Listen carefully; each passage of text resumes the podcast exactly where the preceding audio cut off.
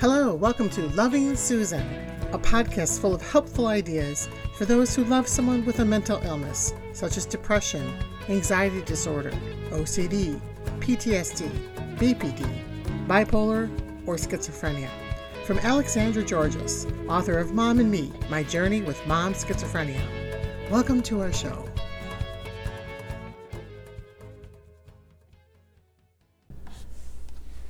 Hello, welcome. I'm Alexandra, and I'm so glad you tuned in today. I'm excited to share another topic with you. Today, we're going to talk about what causes schizophrenia and mental illnesses. Or perhaps better said, what are the contributing factors in the development of mental illness? Because we don't really know exactly what causes mental illness yet, but we do have a lot of insight about things that seem to increase a person's likelihood or probably are part of their story. But one individual, it's very difficult to say, what caused their mental illness. But we do have a lot of good data. And I find it very valuable to look at this data. For me, it changed my life when I learned all these things.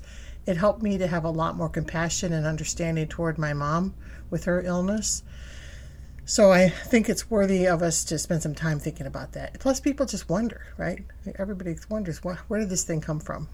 It's a natural question. The scientists believe it isn't one cause, it's probably a mosaic of causes, a number of things that bring out this mental illnesses in people. So let's talk about all those possible factors. First, let's talk about some of the biology of schizophrenia and mental illness. Nancy Andreasen came out with a groundbreaking book years ago called Broken Brain. Great book. I totally recommend it. And what she really brought to light a lot of the data about the biological kind of factors, causes of schizophrenia that were known at the time. And we know more since that book was published. In that book, she shows a CT scan of a person with schizophrenia right next to a person who does not have mental illness. And you can see in the scan that the person with the mental illness, schizophrenia, had an enlargement of the limbic system. So it's very, very interesting to see side by side, wow, the brain for this person is truly different. And we do find brain structures of some people with schizophrenia are slightly different than those of healthy people. Now you could say, oh, cool, do a CT scan and we'll know if a person has schizophrenia. Oh, that would be so nice if it was that easy and that actually worked. But unfortunately, it is not that simple and clean. Because there are people who have this enlargement of the limbic system and they don't have schizophrenia. And there are people with schizophrenia who don't have the enlargement of the limbic system. So it isn't a definitive, test to tell you if someone has the illness. But for some people, this is going on. Okay? Now, there have been over 100 MRI studies that have shown that cerebral ventricles, which carry cerebral spinal fluid throughout the brain, are on average about 15% larger in individuals with schizophrenia. Over 100 studies have shown that. All right, that is something very different.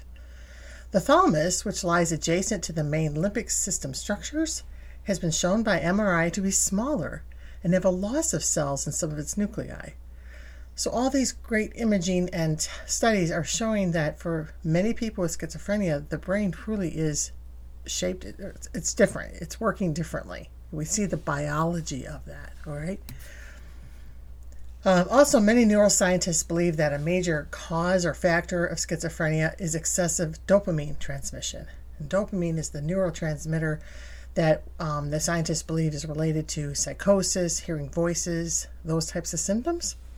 And they also believe excessive serotonin levels are probably involved. And serotonin was probably linked to the symptoms of kind of looking numbed out a bit, not having a lot of motivation, that kind of part of them, difficulty concentrating. They also believe that glutamate and gamma are involved. So there's something with the neurotransmitters going on. And also the medications which affect the neurotransmitters are effective, right? Medications for schizophrenia reduce the dopamine and serotonin excessive levels by either blocking them or reuptake, it's called, and therefore the person's symptoms are actually relieved. So there is definitely something going on for most people with schizophrenia in terms of these neurotransmitters. Now, is that the cause or is that actually a symptom? That's one of the things we don't know exactly. But the good news is that the medications do work quite well on these, and they consider schizophrenia a highly treatable illness. I know, may not think that's true, but it actually is, because the medications are that effective. And I'm going to have another session where we talk about, yeah, but what if they don't want to take the meds? Yeah, I know. That's a whole nother half hour. Tune in. Probably next time I'll do that one. Also, brain scans have found an overactive immune system in those with high risk of schizophrenia. So the body seems to be fighting something. And the imaging is really interesting on this. So there's been mounting evidence that immune system and inflammation play a key role in schizophrenia and other psychiatric conditions. There's a lot of good research on this, of the link between inflammation and mental illness. Okay. Now let's go back in history. The Finnish people have been keeping incredible records on their people that have educated the entire world. Thank you, Finland. In 1939, there was a winter war. It lasted 3 months. There were 25,000 Finnish casualties. Some of the wives of those casualties were pregnant at the time. And so there was some research that looked at those wives' babies, and they compared them to children that were 1 year old when their fathers died. And you know what? The babies who were in utero had a higher rate of schizophrenia. When their dads died. How about that? Then in 1957, there was an influenza epidemic in Helsinki, Finland. I've been to Helsinki just through the airport on my way to Oslo once. Very nice people. The language is definitely very different. It was very interesting to try to order a cup of coffee.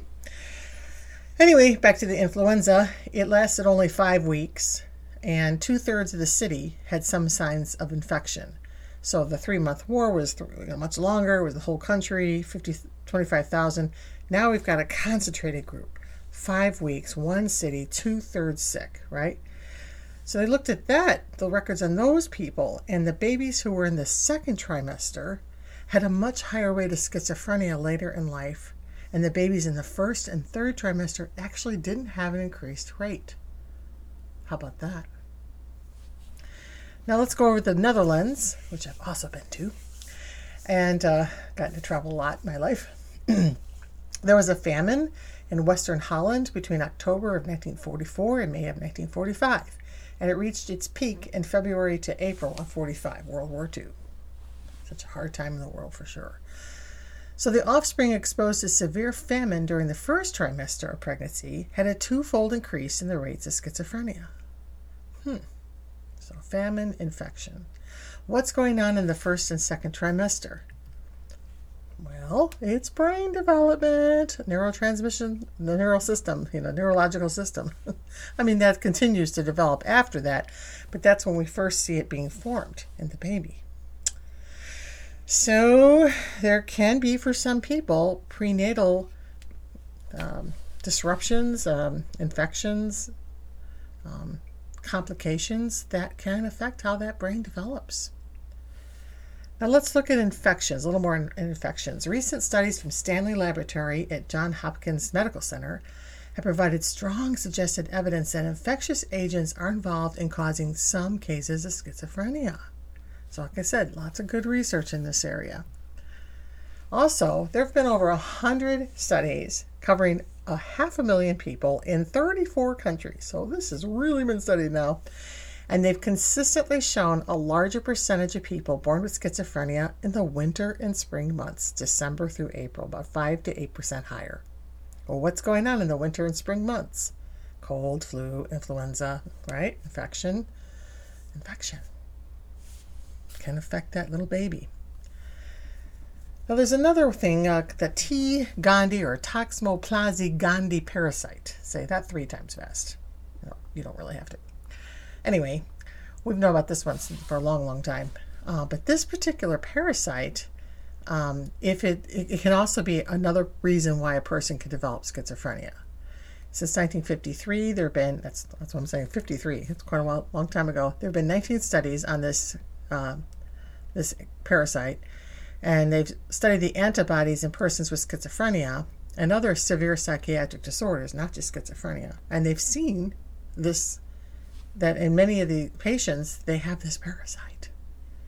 All right, so there's a lot of data supporting this. Where do you get this parasite? Well, it's from little mices and rats who are out in the yard eating the junk they eat out there. And then your friendly little house cat who's running out there, and you know what they love to do. I've had many cats. They like to hunt.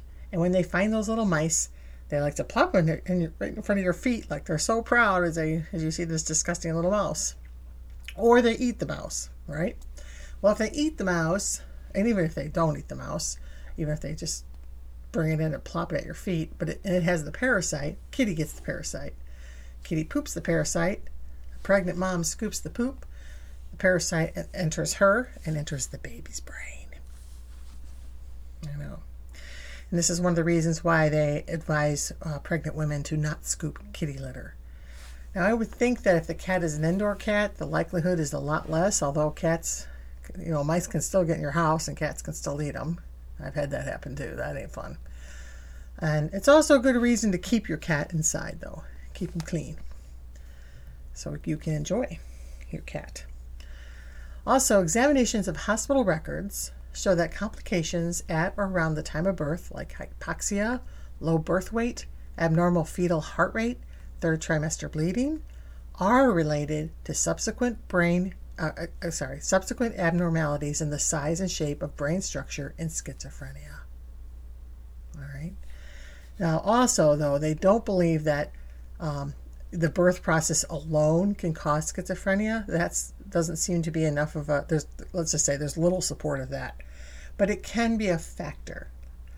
I teach the class NAMI Family to Family, phenomenal class. I'm going to tell you about it again. It's a great, great class. And we talk about the second hit, that a person might have one thing go wrong essentially in their life and another. There seems to have to be multiple things before a person develops schizophrenia and other mental illnesses. So that could just be one of the factors for some people, is what happened in the pregnancy or birth process. An infection. Okay, what about genes? Can you get mental illness from genetics, from your family line? Well, there's quite a lot of data supporting that. Twin studies have revealed that when one identical twin has schizophrenia, there's about a 30 to 65% likelihood the other twin will too, even if adopted by separate families. That seems to show there must be something going on with genes. The rate in the general population of acquiring schizophrenia is 1%. And this is, of course, the studies vary and what they found, that's why it's 30 to 65%. It's still way higher, all right? And with fraternal twins, if one has schizophrenia, the other develops the illness 10 to 17% of the time. If a mom has schizophrenia, her child has a 9 to 10% chance. I knew this one couple I met. Her mom had schizophrenia and his dad. And they had two daughters with schizophrenia. Oh, my heart just went out to them. I just know that had to be just so heartbreaking and hard for everybody to have that illness and both of their kids after they've dealt with it with their parents. But again, doesn't that show, you know, the genetical, unfortunate stuff that probably was in their line? So there's quite a lot of data about genes. And the scientists really believe that unquestionably that there's some support for genetics can affect mental illness and be part of it.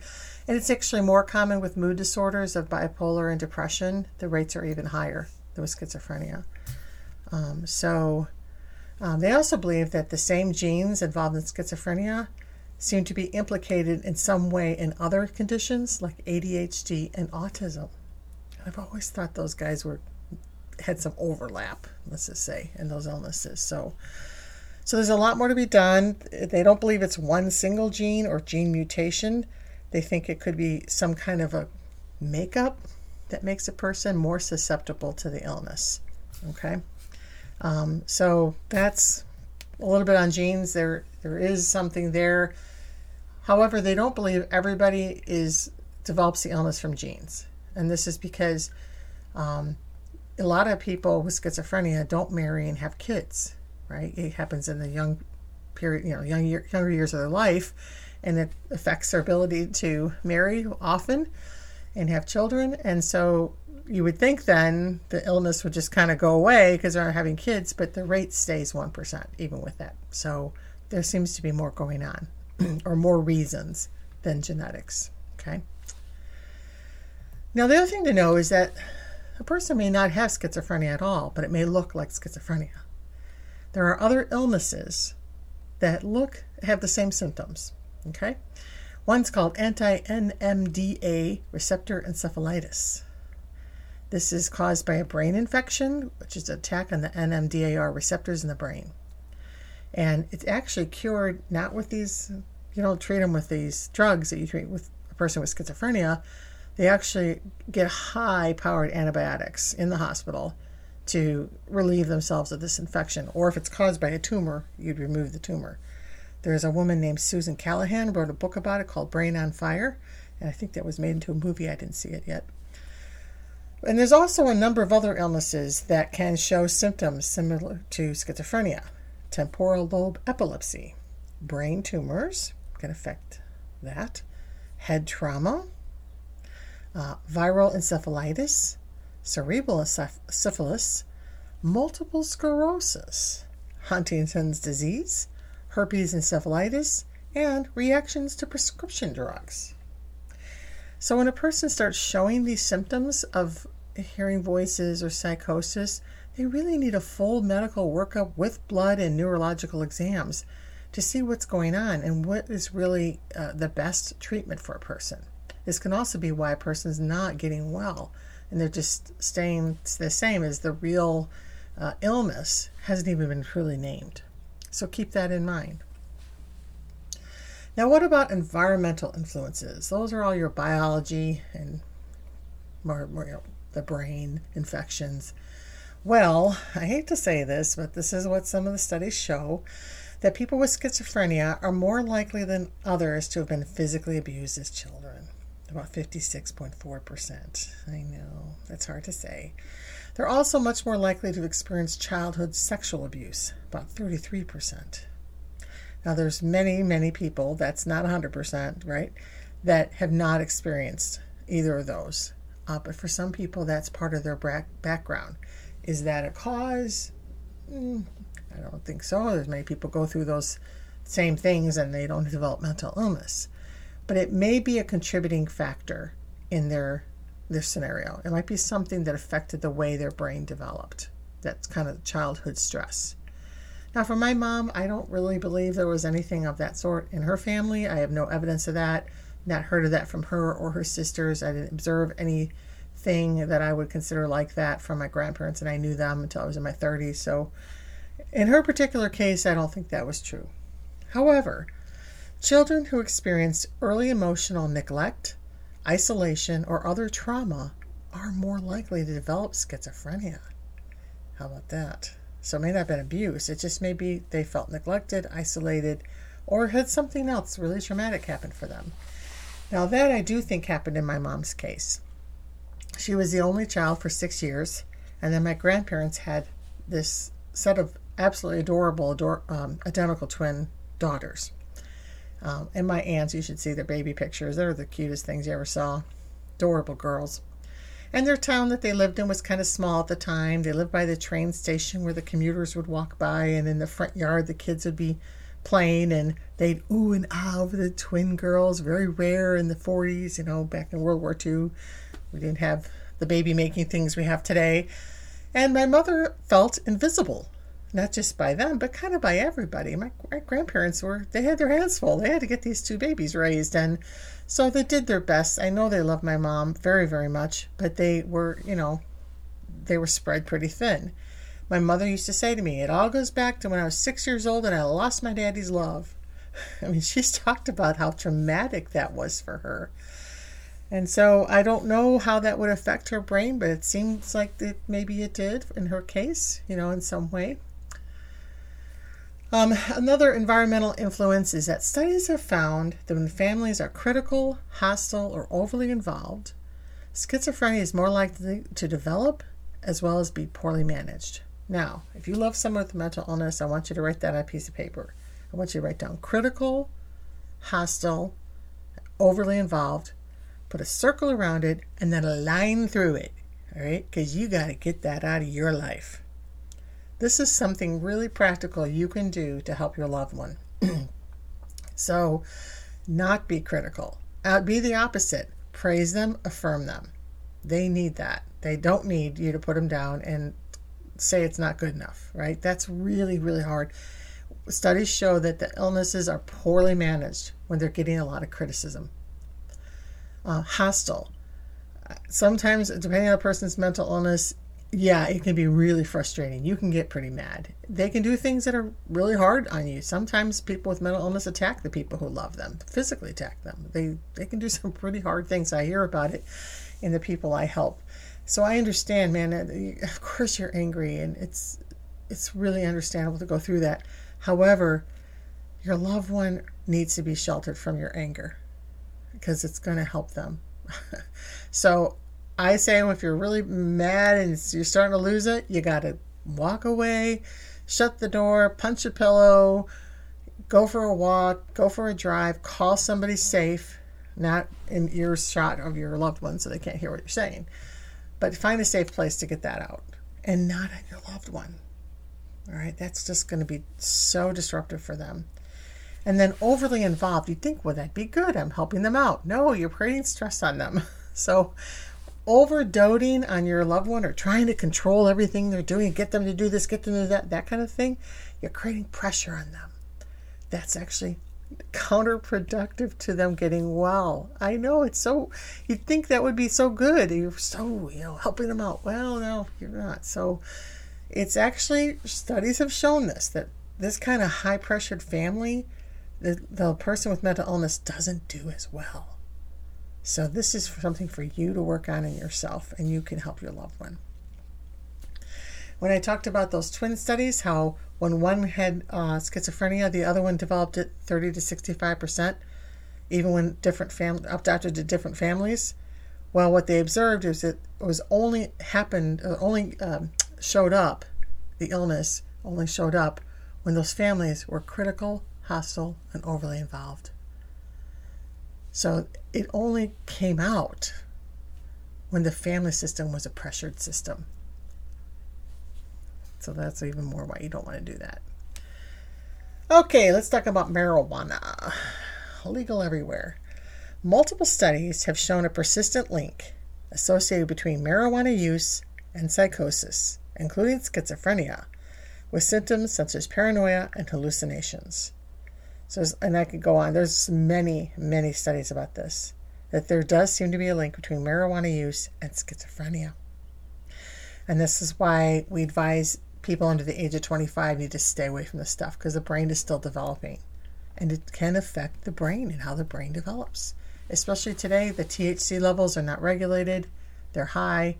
There's a lot of competition going on between legal and illegal. So they bump those levels up sky high, and that affects the brain. All right, let's talk about estrogen. Well, estrogen has a protective role in schizophrenia. And this is why they believe women, the factor of why they believe women show schizophrenia later than men, that the estrogen is protecting them for a period of time. And also why they see sometimes postmenopausal women developing schizophrenia. I do think that was a factor with my mother, that when she had her hysterectomy, all of a sudden her brain started to change and we started to see depression and later schizophrenia. And they've tried giving women estrogen as a form of treatment. In the short run, they get better. In the long run, they actually got worse. So it didn't actually work. I think you need more than just estrogen. It's like the whole system has to be working the way it was meant to, I think. So what about Freud? Good old Freud. Well, he had a lot of interesting theories.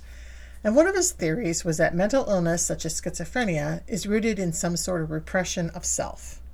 Now, we know from everything I just told you, there's a lot more going on than that. But could repression of self be part of it? Well, I think there could be some truth to that. I'm going to tell you about that in just a sec. Also, cognitive behavior therapy, called CBT, is the only therapy outside of medication that helps people with schizophrenia at this time, although CBT is starting to help some people. But CBT has already been proven, and CBT is helping them kind of rethink through and come up with other reasons for their paranoia, the delusions, right? So it's kind of like helping them think differently. Okay, back to repression. My mom and I were at a cheap shoe store, and she found a pair of shoes on the $5 shoe rack. She was all excited. She gets to the counter. The associate says, "That'll be $10.25." My mom said, "They're $5. They're on the $5 rack." The associate goes, "Someone must have moved them. They're $10." Well, my mom was like upset. So I said, "Mom, here, it's $5. I buy the shoes." She bought the shoes. We get in my car. I'm driving her back to her place. The next thing out of her mouth is, "You know, I really don't think I'm going to live. I think I have cancer. I think I got 3 months to live.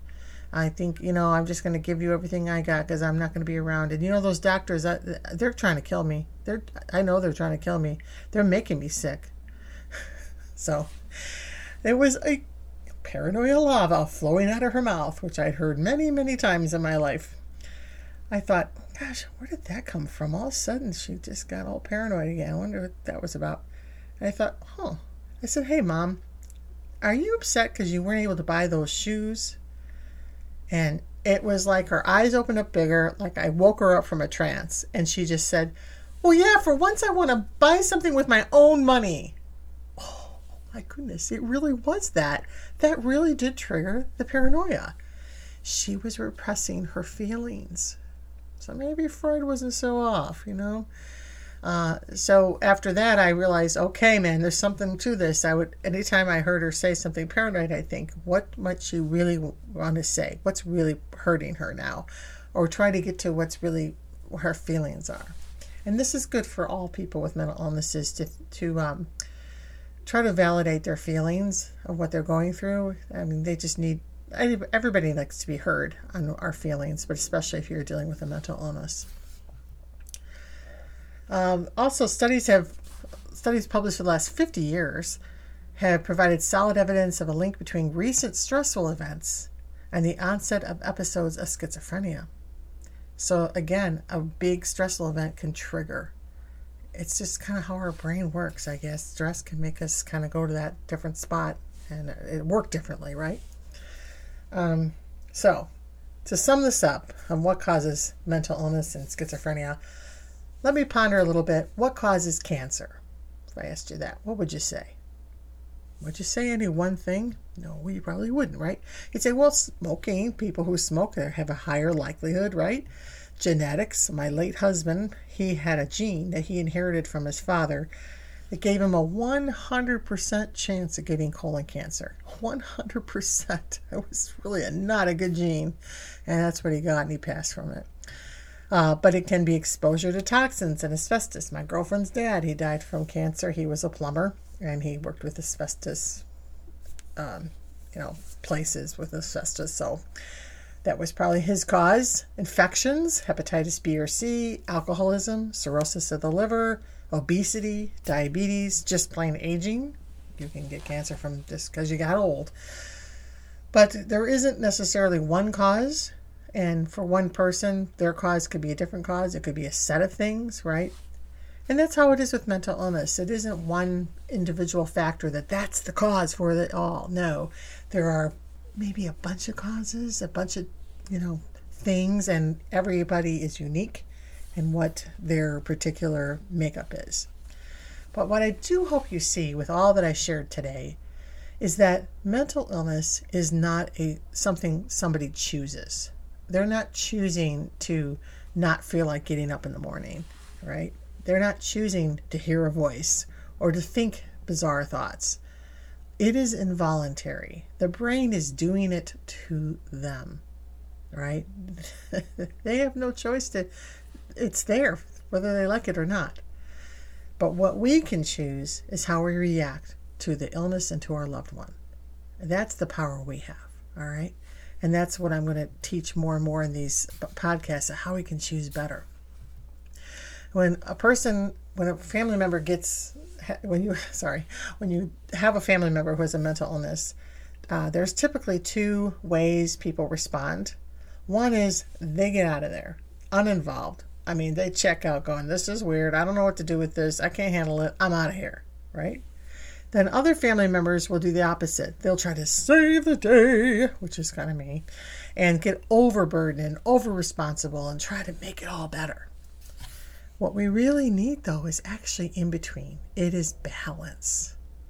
It is being involved, letting ourselves love this person, let them love us back, but also not taking on responsibility for everything, right? Not being overburdened. So I'll talk more and more about that in our podcast, about that balanced love, which is what we're trying to work at. And hopefully today it helps you have more compassion for your loved one and how they didn't have choice. And they're really doing the best they can. And we just really need to show them positive affirmations, love, and peace. And that will help them a lot. Check in next time with more good information, and I'd love to hear from you. You can email me at GEORGAS@comcast.net. Okay, and with that, have a great day.